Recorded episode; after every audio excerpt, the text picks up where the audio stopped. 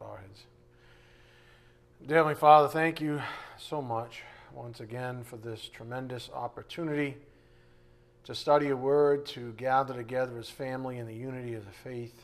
Father, thank you for reminding us of your sovereignty in this universe, that your Son, our Lord and Savior, Jesus Christ, controls history, and that we are merely players on a stage that glorifies you. Father, thank you, thank you for humbling us, and thank you for revealing to us your divine patience in our sanctification. We know we are stubborn fools at times, Father, but we know that you love us, and we love you for that. We pray for those still ill in the congregation and those that are still ill in the most severe way, that is, that they are lost. We are so grateful and thankful for your Son's work on the cross to make an evening like this a reality. We do just ask for your blessings on this evening's message. May it be edifying for our souls. We ask this in Jesus Christ's precious name. By the power of the Spirit, we do pray. Amen. Again, the peaceful fruit of righteousness. Um, this will be, as far as I can tell, again, the last installment of the series. It's almost amazing. As I was reflecting on the series, um, as I often do, as I'm frankly commissioned to do, it's almost amazing that we don't fully understand the following yet. And I speak for myself. Um, Second Corinthians eleven three, part B, the simplicity and purity of devotion to Christ. It's amazing that we don't fully understand that yet. We say we do. We like the idea of it, but we haven't, we don't possess it fully yet. We don't grab hold of it yet. We aren't steadfast in it yet. So says our lives. So says our lives. The simplicity and purity of devotion to Christ. I want to read a passage where Jesus himself helps us with this concept. Um, and as we read this passage, keep your mind's eye on two things specifically, namely humility and obedience. Humility and obedience. These being precursors, as we've learned, to peace. Go to John fourteen twenty-one. John fourteen twenty-one. Again on the board, Second Corinthians eleven three, part B, the simplicity and purity of devotion to Christ. Amazing that we miss it, that we don't have it, that we struggle with it. Uh, so says our lives. John fourteen twenty-one. Keep your mind's eye on humility and obedience, those being, of course, the precursors to peace. Jesus said, "He who has my commandments and keeps them is the one who loves me. And he who loves me will be loved by my Father, and I will love him and will disclose myself to him." So right out of the gate, I will love him and will disclose myself to him. Jesus is talking about intimacy here. Intimacy. So this comment from Jesus, if we look at the context of the passage, it got one of his disciples questioning the nature of Jesus' own purpose in his incarnation. So remember, the Jews were looking for a Messiah, um, but they had no idea that he was going to choose to lay down his life for them as a perfect sacrifice. Remember, their perspective was quite skewed at the time, as the result, or as a result, of all the misinformation that Jewish leaders had been propagating for years. And I was thinking, that made me think, um, sanctification for Jewish disciples at that time, in their minds, would have included having to be delivered from their false hope, and therefore their false sense of peace. So if you think the way they were thinking, they thought of Messiah coming to deliver them, a king, a physical king that was going to rule. And Jesus said, that's not it at all. And so sanctification for the Jewish people at that time would have included being delivered from a false hope, even, and therefore a false peace. they believed the wrong things about their own Messiah.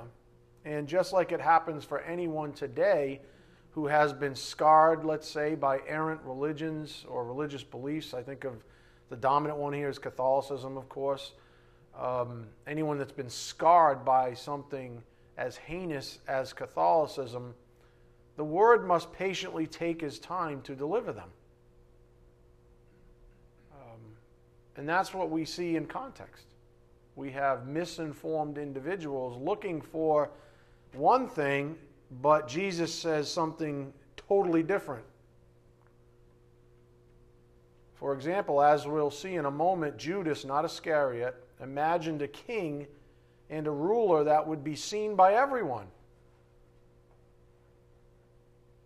That was his false expectation, his false hope, and therefore the basis of his false sense of peace. You see, they would have said, oh, finally, the Messiah has come, and he's going to rule for us, and we're going to be vindicated, right? Because they were sort of outcasts uh, in terms of the Gentile population around them, uh, the Romans, et cetera. Um, and they were going to be, their expectation was deliverance in the physical sense, remember. That was the context that the average Jew would have been looking for, but that was a false hope because of a false expectation, and therefore the basis of a false sense of peace.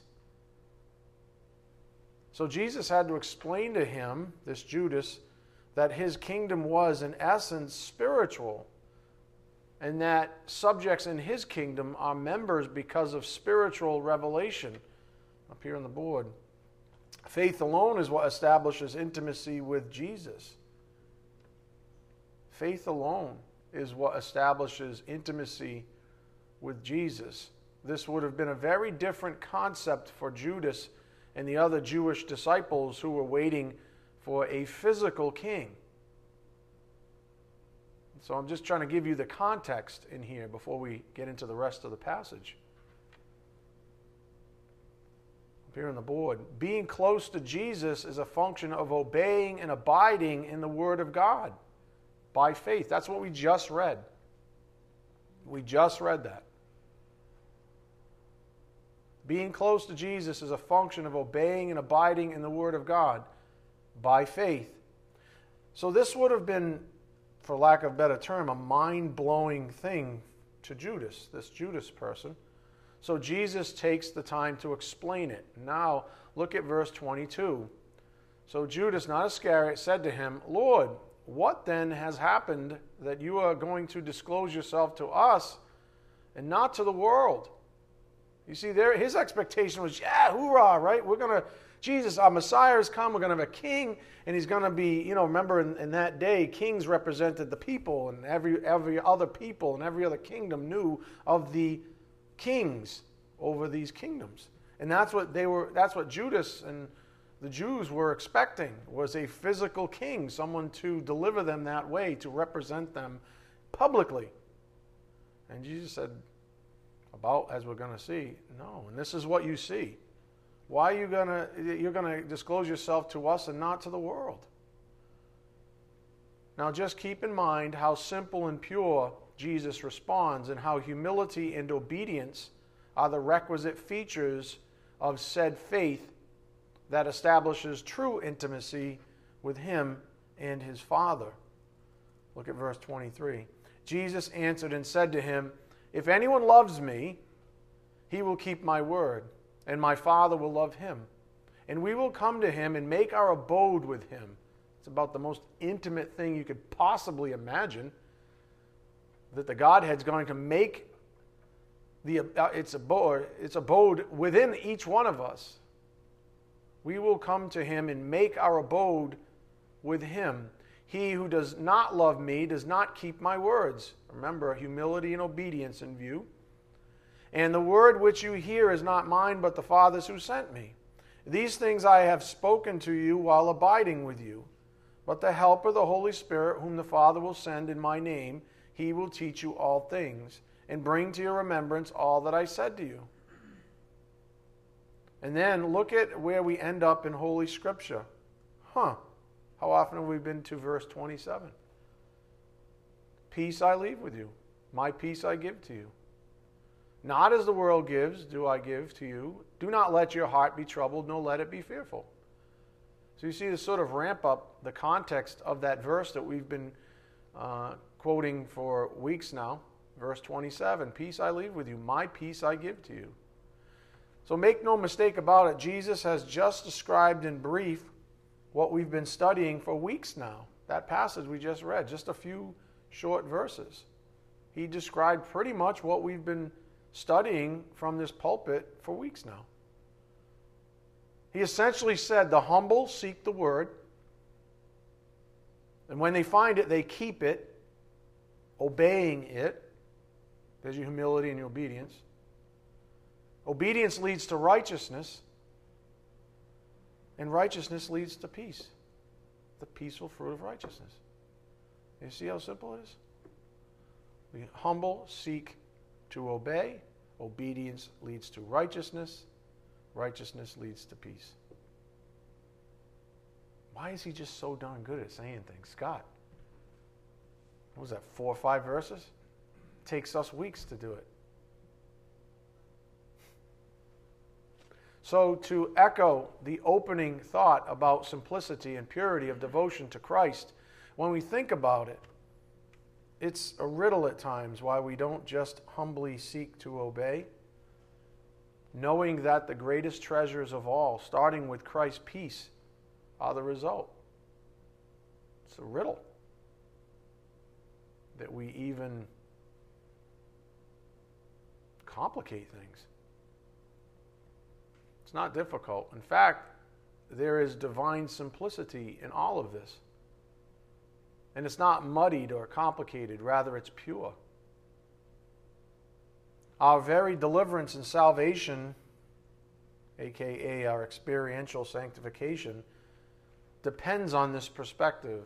So says Holy Scripture up here on the board. We saw this, I believe, on Tuesday, Psalm ninety-one, fourteen to sixteen. Because he has loved me, therefore I will deliver him.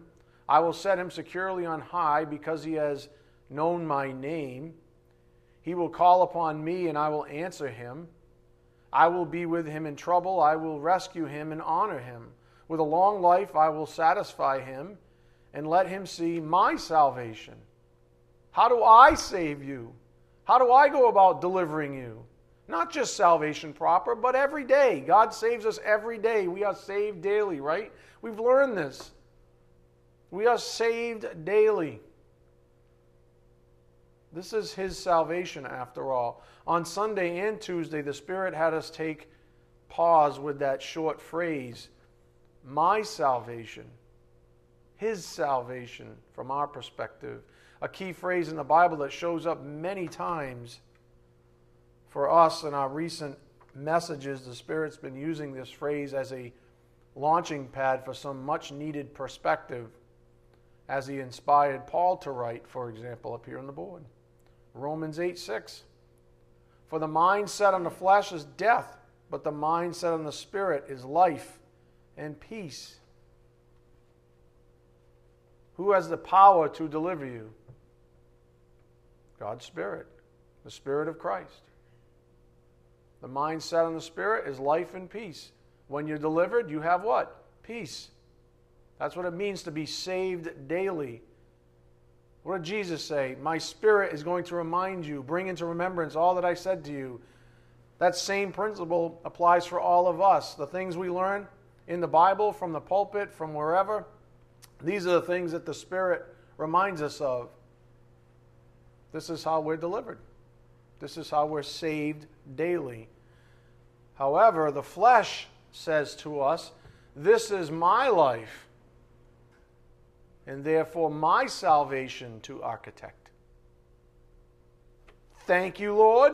Thank you for saving me back in the seventies or the eighties or whenever you got saved proper. Thank you, thank you.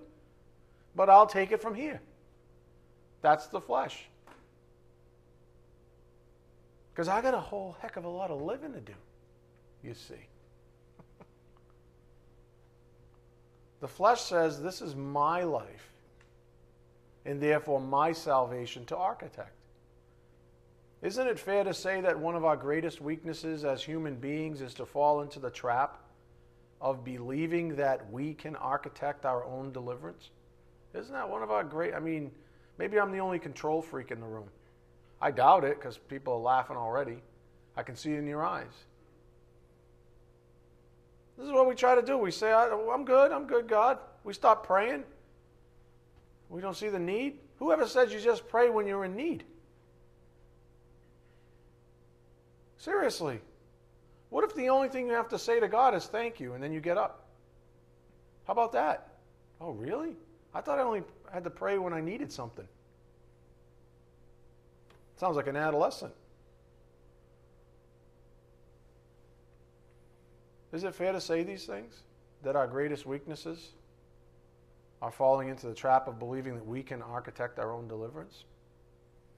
Isn't that what we so often do in life? Isn't that what guides your decision-making from day to day? We allow our flesh to take control over our thoughts and eventually our good perspective, and then as a result, ultimately our emotions. And then instead of being at peace, we are anything but.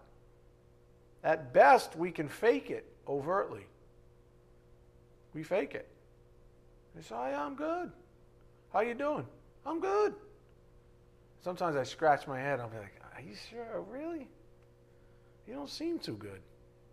The Spirit's kind of bugging me. I mean, the Spirit kind of prompted me to, I don't know, reach out to you. How you doing? He usually does that when something's going on. Oh, he often does it. Not always. Sometimes I just check in, tell you I love you. Some people are like, you never do that with me.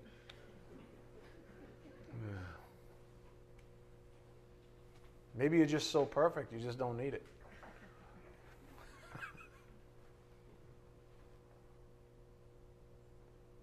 Sometimes we fake it.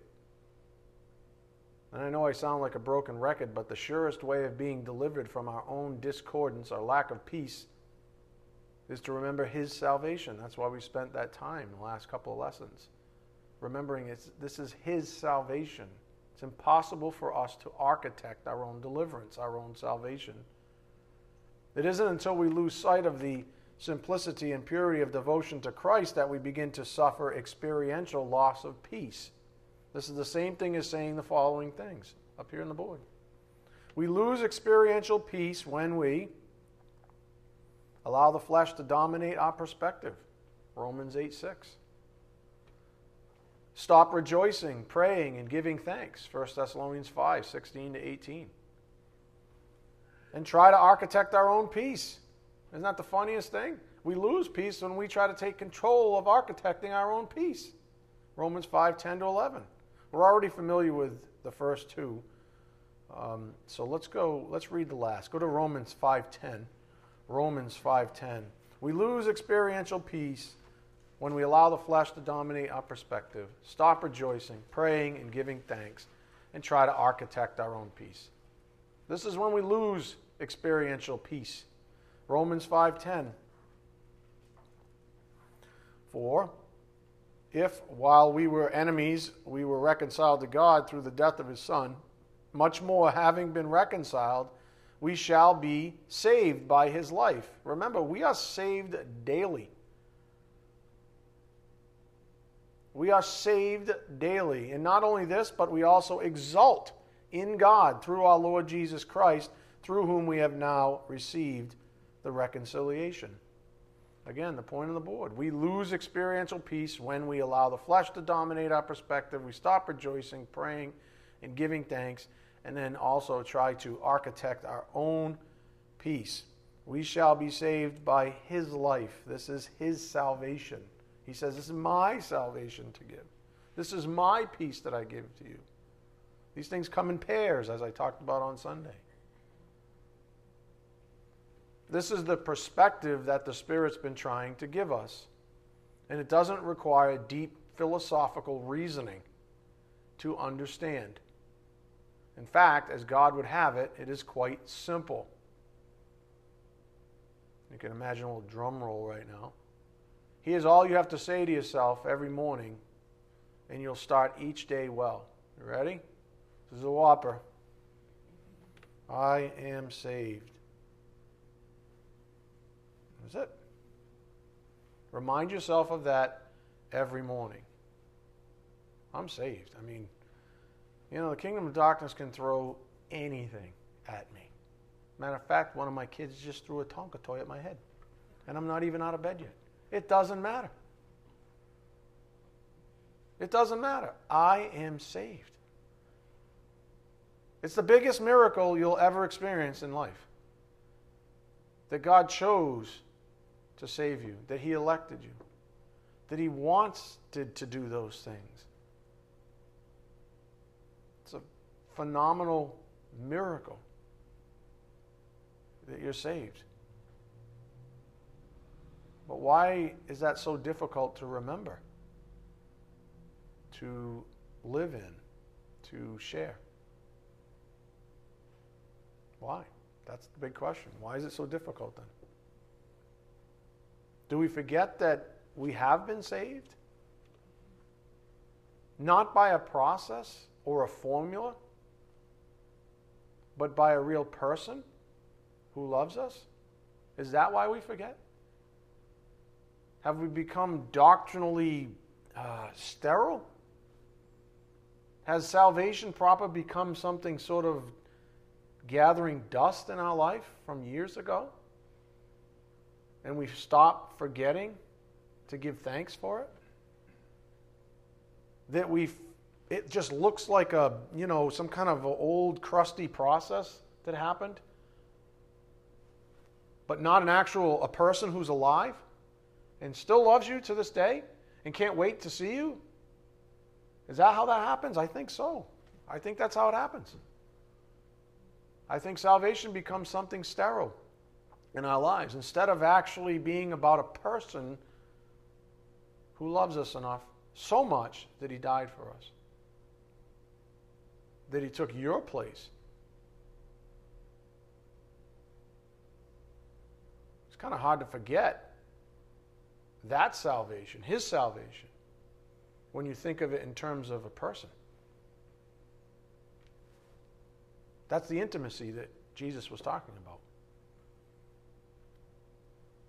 So this is why I love the two quotes we got on Tuesday evening from uh, Mister Ravi Zacharias in a book, I guess it's called Why Jesus. I haven't read it. Our destiny is in a relationship to a person, not a pilgrim, not in a pilgrimage to a place. Love it. I've been saying that for like years. This is not about a destination. Salvation is not a destination. It's not, oh, I get my free ticket to heaven. This is a relationship. Our purpose is in communion with the living God, not in union with an impersonal idea or nameless high power. I love that point that came out on Tuesday, by the way. The fact that people don't like to give God a name, because when you give someone a name, you know, even the scuzzy lawyers, when they defend murderers, they'll say, don't refer to the victim by name. Because if you give him a name, he becomes real. He becomes relatable. You see, if you don't give God a name, if He's just some higher power in the ether, you don't have to relate to Him anymore, you see? But if you give Him a name, all of a sudden there's power in it.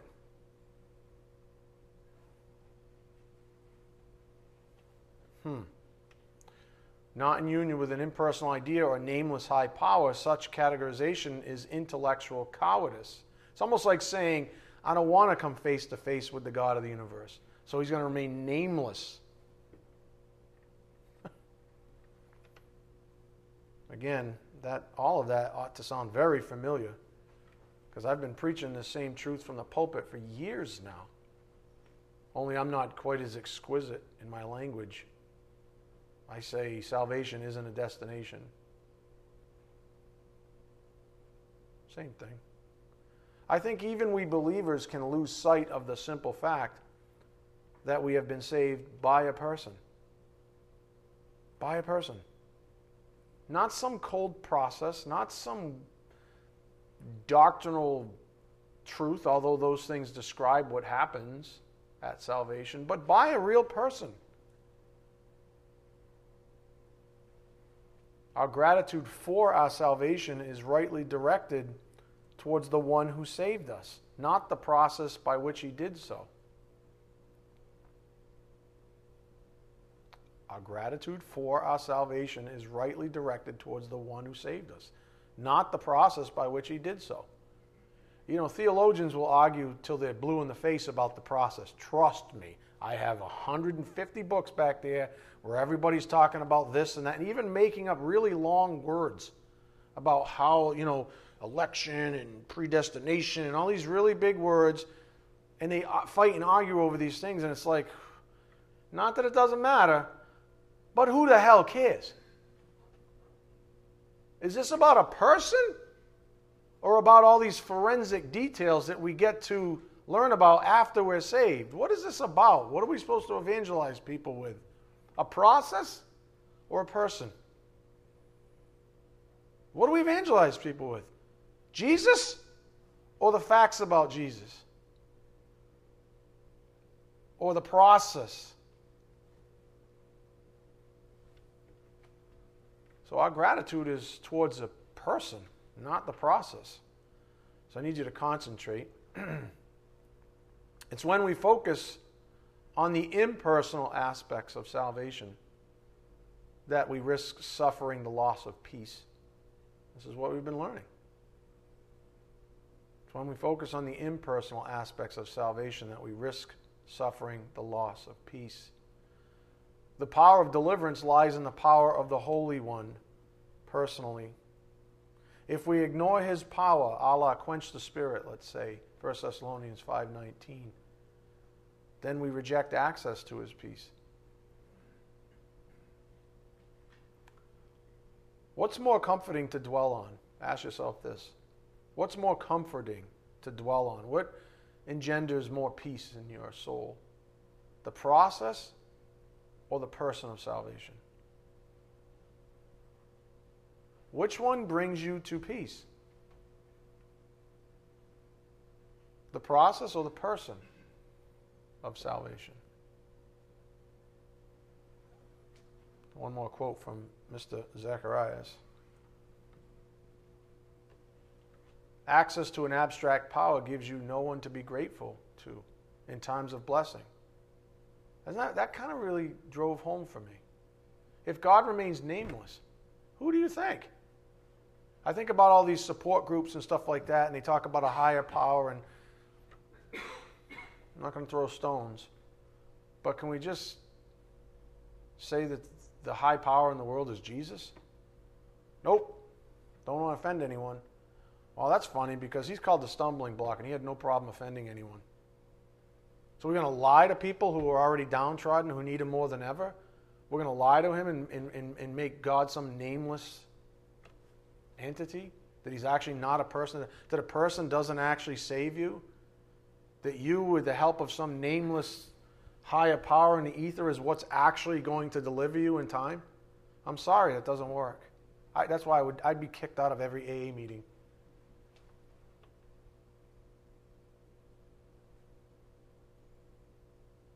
Nobody wants to hear about it. You see, this is a group, I'm not picking on anything, but there are lots of groups of people, self-help groups, that talk about higher powers, but not Jesus Christ. That's, as Zacharias would say, that's intellectual cowardice. Access to an abstract power gives you no one to be grateful to in times of blessing. So who do you thank? If it's just some nameless higher power, who do you thank when you get delivered? Man, I've been... I've been sober for a month. I've been working hard. I've been on my twelve steps. I've been working hard. Me, me, me, me, me. All the glory goes back to the, the, the individual, not to God, because, I mean, who's God? Some higher power. He's over there. No, he's over there. He's nameless. It's not even a person. Who, who are we thanking? The only person in the, that I can see in the mirror is me. So I guess I'll take it. And the flesh is like, yes.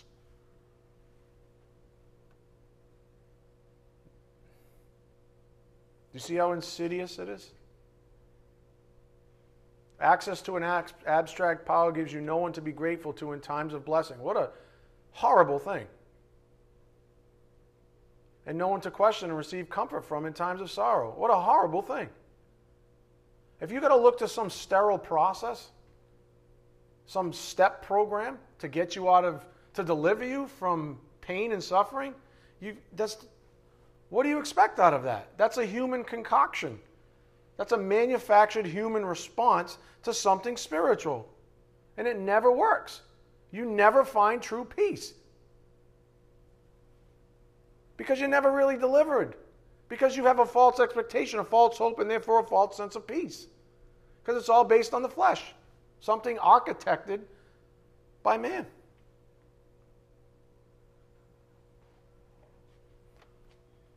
Remember, the title of our message series is The Peaceful Fruit of Righteousness. And for weeks now, we've been investigating in Holy Scripture what God has to say about living in the peace that Jesus promised His disciples. What we found in a nutshell is that peace is the end product of sanctification. That's how we know we're being sanctified, right? We have more and more peace in our lives. So again, what we found is that peace is the end product of sanctification, and the prerequisite for sanctification is believing, a k a having faith. Let me show you a verse that popped out to me while studying for you this morning. Go to Romans fifteen thirteen. Romans fifteen thirteen. This is what the Spirit's trying to say.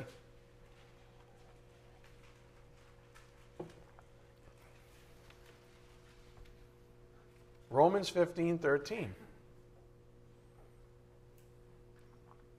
Now may the God of hope fill you with all joy and peace in believing, so that you will abound in hope by the power of the Holy Spirit. Now may the God of hope fill you in believing. We're going to skip the middle piece. Fill you in believing. Up here on the board, that's from pleroo. Many of you remember that word for filling. Pleroosu en pisteuo. In faith, in believing. Fill you in believing. That's what's written there. The attitude of trust is the necessary prerequisite condition of God's being able to fill a man's soul, and that God's being able to fill a man's soul is the necessary consequence of man's trust. McLaren. Again, let's read it again. I'll give you a little bit more insight on this, because it's just so big. This verse, this one verse, is just cram-packed. Verse thirteen, now may the God of hope fill you, pleroo, su, with all joy and peace. There's the focus of our lessons over the past couple of weeks. In believing, in pisteuo, that you will abound in hope by the power of the Holy Spirit. Whew! There's a lot of, there's a lot going on in there. A lot. It's actually hard to express all that Paul's trying to convey here in one or two succinct sentences. In any case, the principles are very simple, and they ought to guide our very souls to peace itself. What we see is that peace really is the end product of sanctification. That's what he's saying.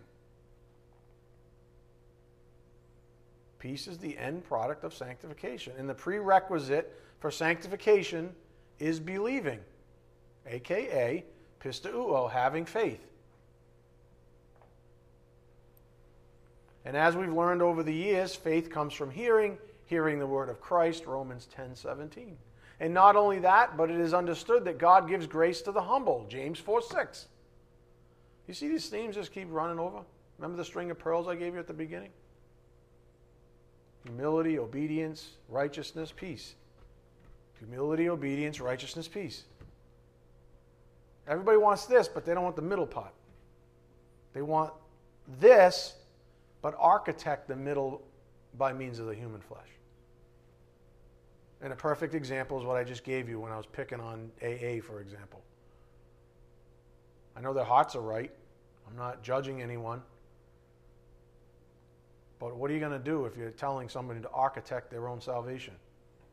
What are you actually setting them up to do other than to have false expectations and therefore false hope and therefore a false sense of peace? Let's stop lying to people. Let's stop lying to ourselves. All of this is impregnated into our current verse. Look at verse thirteen. Now may the God of hope fill you with all joy and peace in believing, so that you will abound in hope by the power of the Holy Spirit. Whew. I could read that ten more times and still not get all of it.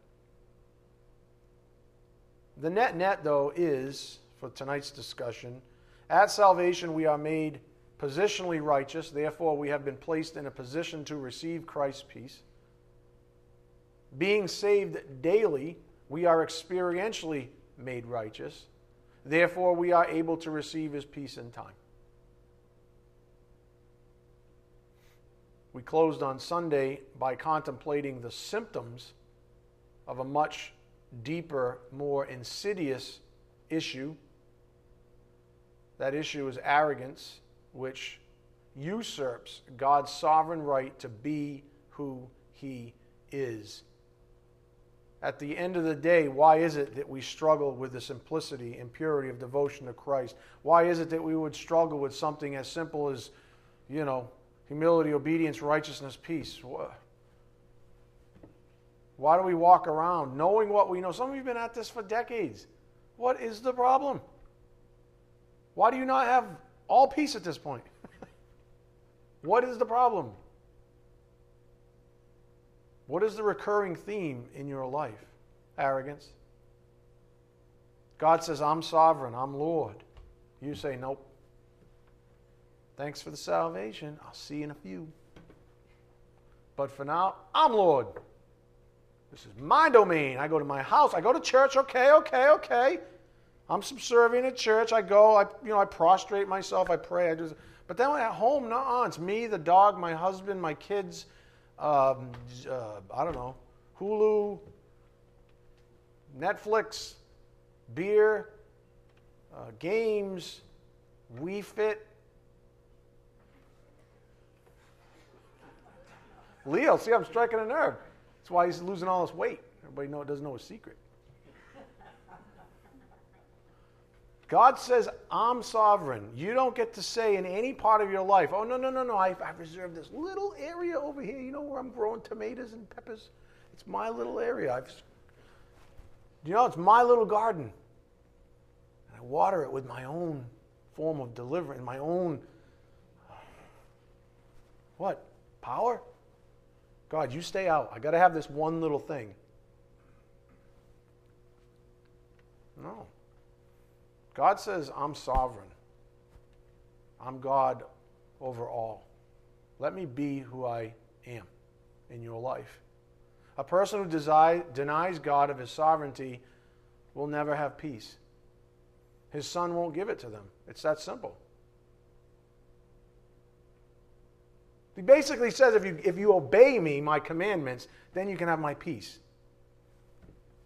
Humility, obedience, righteousness, peace. If you obey me, I'll give you my peace. But if you don't, sorry. What do you expect? That's that dipsukos idea. Double-mindedness. Double-souled, if you would. Living two lives. Anybody ever do that in here? You have this church life, and then you have this life. You leave church, you're a different person. Hmm. That's why you lack peace. At least be honest. So his, his, our Lord won't give it to us if we're playing that game. A person who demands that they deliver themselves unto their own salvation won't have peace.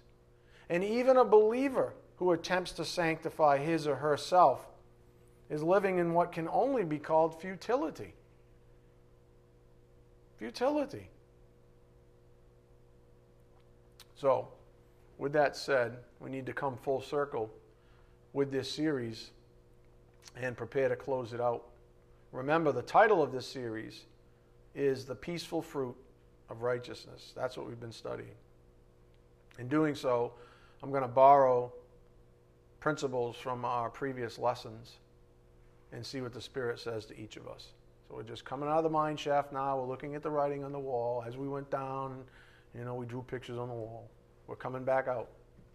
Saying, oh, I remember that. Our series began the way it is now ending, with simplicity. We started with this, if you remember. First John five seventeen, part A. All unrighteousness is sin. All unrighteousness is sin. If it's not right before God, then it's a sin. As we saw in Holy Scripture, there is no peace in sin. They are mutually exclusive domains. There's no peace in sin. Jesus Christ was perfect. He had perfect peace. There's no sin in there. There's no peace in sin. So if you're living in sin, to whatever degree you're doing that thing, there will be no peace. To the degree that you're delivered from those things experientially, you will have peace. That's what the Spirit's been teaching us. Unrighteousness equals sin equals discord. In other words, a lack of peace. What we've learned is that peace is the result of our Lord's promise to give it. My peace I leave with you, John fourteen twenty-seven. However, we've also learned that such promises are conditioned experientially upon our obedience. And we saw all this scripture. Lesson one. All these things were conditioned on our obedience. The question then begged, yes, but what does all this mean? I mean, on a more practical level. Well, we saw what Jesus taught up here on the board, Luke nine sixty-two. But Jesus said to him, no one, after putting his hand to the plow and looking back, is fit for the kingdom of God. That doesn't, that's not talking about salvation proper. That's talking about service. No one, after putting his hand to the plow and looking back, is fit for the kingdom of God. You will cut a crooked furrow, in other words, to use the farmer's analogy. If you were to turn around after you've been off the wagon, you fell off the wagon for a little while, you look behind and you're going this way and you're in someone else's line and you're messing up this guy, and then you're next day messing, not to mention your own. That's the practical side. That's what it means. Fitness in the spiritual life, as we've seen, is a function of obedience. If our master says, put your hand on the plow and go that way, I'm calling you, come on, come this way, and you keep turning your head to the left and to the right and cutting a crooked furrow, well, you get what you get. I'm trying to bear good fruit in your life. But if you're a terrible farmer, fruit, the crop's going to be a little low this year. Obedience is a requisite element of abiding in peace. Up here on the board, peace from obedience. If we want peace, we must obey God's commands. Obedience implies very practical lifestyle choices, not just mental assent to obedience. While we can't fake it till we make it, we can at least humble ourselves, learning humility through life itself. God gives faith, Romans twelve three, that leads to obedience, that leads to peace. What we've been given is a string of pearls by which we can live by. And when we obey him, receiving the Spirit's guidance, we bear fruit that is in keeping with his promises, such as, my peace I leave with you. When we obey, when we're righteous, and it leads to peace. Up here on the board, encouraging fruit. Many of you remember this principle. A lot of scripture behind this one. Fruit is a practical device that God uses to prove to us that he is actually sanctifying us. I mean, how else are you going to know? Seriously, how else are you going to know? If there's not fruit, the inverse that Jesus taught was if there's no fruit, you got a problem. How about in your life? What's the most encouraging thing for you? To see fruit in your own life. It may be a very intimate moment between you and the Lord. You may be praying to God, thank you that you've revealed this thing to me, because two weeks ago or two years ago or twenty years ago, I'd have been flipping out. I would have lost all semblance. I would have been a mess. I would have been on, on some emotional roller coaster for weeks if this thing had happened back then. And here it is, and I'm at peace. I have at least some calm, some stability. Much, much more than I would have otherwise.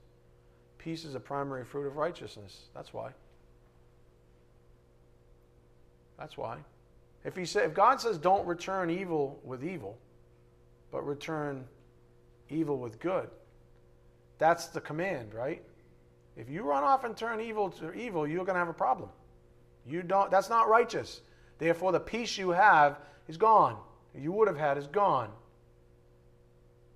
If you overcome evil with good, that's being right before God, you have peace. Who here has been um, persecuted this week? I'm the only one? Wow, you guys must be, the world must love you. Yep. Everybody gets persecuted. What do you do? It's easy to talk a big game. Just to keep us honest during this series, the Spirit didn't stop with just the doctrine. Rather, He pressed deeper into our lives, asking us to reflect upon our daily choices, our lifestyles even. And while doing so, He highlighted those moments in time where God was disciplining us. And we learned that this is how He keeps us from straying too far off course. He said, keep your hand on the plow. Go to Hebrews twelve eleven. This is where we found the words of our series title, Hebrews twelve eleven. So we learned about the way that God keeps us on the straight and narrow, that is discipline, often, because we're stubborn, we're obstinate. Hebrews twelve eleven. All discipline for the moment seems not to be joyful but sorrowful. Yet to those who have been trained by it, afterwards it yields the peaceful fruit of righteousness. I gave you the Amplified up here on the board as well. Hebrews twelve eleven. For the time being, no discipline brings joy, but seems sad and painful. Yet to those who have been trained by it, afterwards it yields the peaceful fruit of righteousness, right standing with God, and a lifestyle and attitude that seeks conformity to God's will and purpose. That's what it means to be righteous, to have a lifestyle and attitude that seeks conformity to God's will and purpose. That's what it means to be righteous. Certainly not rocket science. So this is how we got our series title, The Peaceful Fruit of Righteousness. Righteousness is a function of obedience, obedience of discipline, often, and when we're right before God, A K A we bear the fruit of righteousness, He blesses us with peace. If we try to usurp God's sovereign right to sanctify us the way He sees fit, our own conscience will suffer. We studied this as well. The very purpose of God's training His children is to lead them to do what is right, and therefore a clear conscience. What's worse than a haunting conscience? What's worse than a defiled conscience? Seriously, what's worse than that? Those are the things, if something's going to keep you up at night, that's what it is. You don't have a clear conscience. Why? Because you're unrighteous before the holy God of the universe, and His Spirit is saying, you're unrighteous before me. And you're like, oh, really? Yeah, that's why we're up talking.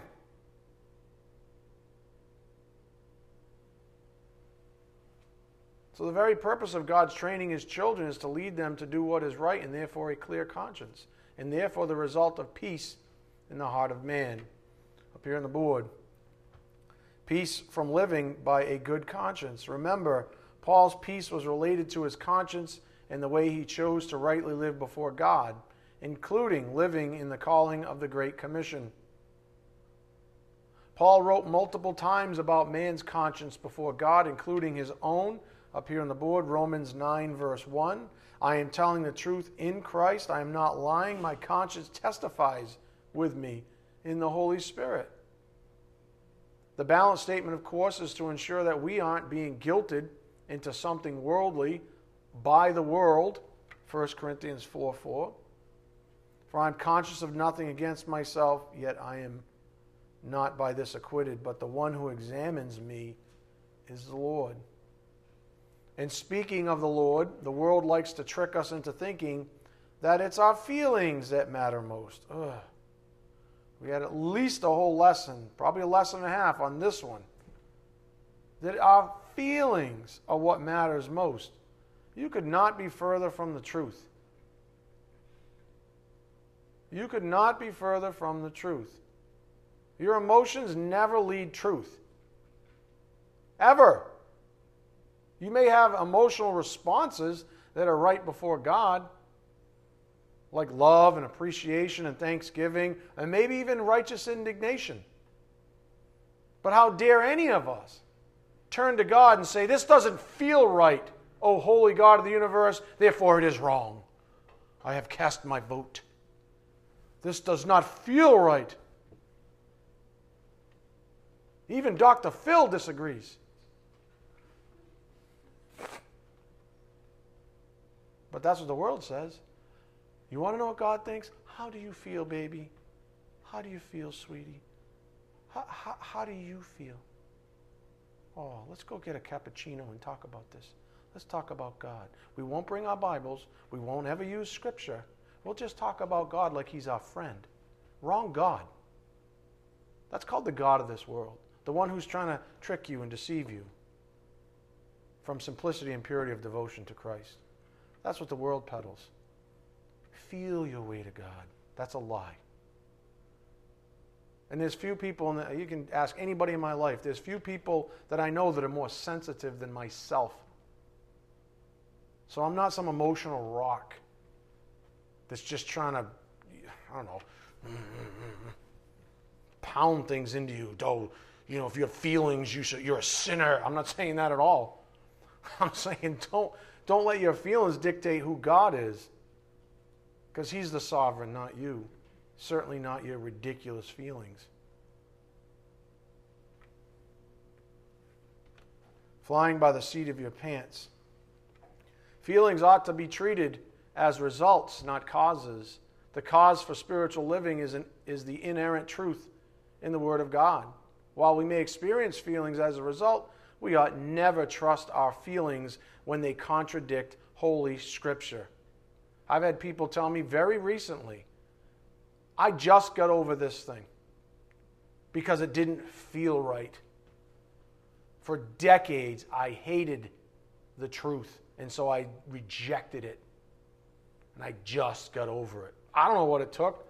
Something probably over here, something unlocked whatever the linchpin was to their obstinance, I guess, or their rejection.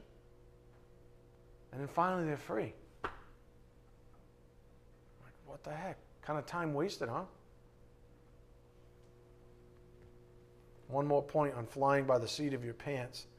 We don't get to feel our way to understanding God. God has already revealed Himself to us through Holy Scripture, through Jesus Christ, the Word. The world says, follow your gut. The Bible says, follow Jesus. Amen? Amen. One last point before we close. You don't have to feel good about obeying God. Wait a minute, what? Yeah, you don't have to feel good about obeying God. Kind of would feel good sometimes to sin. Somebody like, booyah. And when you when you obey God, your flesh is left hanging, isn't it? And you're like, man, I really want to do that thing. I really want to think poorly about this person. I really want to judge that person right now. It's so easy to judge them because they're such jerks. And God's like, no, I hate judgers. I hate that whole thing. I hate judging. I hate when you take things into your own hands. Wrath is mine. Vengeance is mine. I hate when you do that stuff. The Bible never tells us that obedience will always be a joyful experience. We just saw that in Hebrews uh, twelve eleven in the Amplified, right? It never tells us obedience will always be a joyful experience in the moment. Rather, it tells us that there are peaceful results. And there's a huge difference. Up here on the board. Peaceful fruit. The gateway to actually experiencing said peace is in obedience, a k a being righteous through the power of the Spirit and His Word. Our free will decides on experiential reception of God's peace. When we obey, excuse me, we receive it. Luke eleven twenty-eight b, up here on the board. Blessed are those who hear the word of God and observe it. Again, the warning from the Spirit has been up here on the board, earthly righteousness, all points of review as we're closing up, no matter how earnestly it is practiced or even achieved, earthly righteousness has no part in God's peace. You will try to architect your own deliverance uh, has no part in God's peace. The very proposition, the arrogance that it takes to do such a thing, to take on such an endeavor, precludes you from experiencing his peace, at least in that realm of your life. We believers receive his peace as a function of bearing fruit of righteousness. Righteousness. Remember the warning Jesus gave us up here on the board. Hypocrisy. How about hypocrisy according to Jesus? The Greek root of this word, hypocrisy, means to wear a mask as in a theater. Practicing righteousness for the approbation of others is like wearing a mask. It is disingenuous before God. God does not bless hypocrites. Man does, though. That's what we learn. Peace, being a primary blessing from God, is among the things that God withholds from hypocrites. He essentially says, well, if the world's, quote, blessing you, that's as good as it's going to get. So enjoy it while you got it, because it's not from me and it's not eternal, and it has no weight with me. So the things you're doing are wood, hay, and straw. They're all going to burn up. All right, back to the big picture before we close. It's simple and it's pure because it has everything to do with living in the gospel reality. And here's our last principle I'll leave you with before we close. Sanctification in a nutshell. This is what this is all about, by the way, the peaceful fruit of righteousness. Peace is the result of being sanctified. In other words, obedience. Humility, obedience, righteousness, peace. The only perspective we can have that delivers us unto his peace is to fully apprehend his salvation. Again, the only perspective we can have that delivers us unto his peace is to fully apprehend his salvation. Amen? All right, let's bow our heads. Dear Heavenly Father, thank you so much for this wonderful time to gather together as family this evening, to learn your word, to keep it simple, to keep it real. We just ask for your blessings as we take the things we've learned out to a lost and dying world, Father, that needs it so desperately. We ask these things in Jesus Christ's precious name. By the power of the Spirit, we do pray. Amen. Thank you.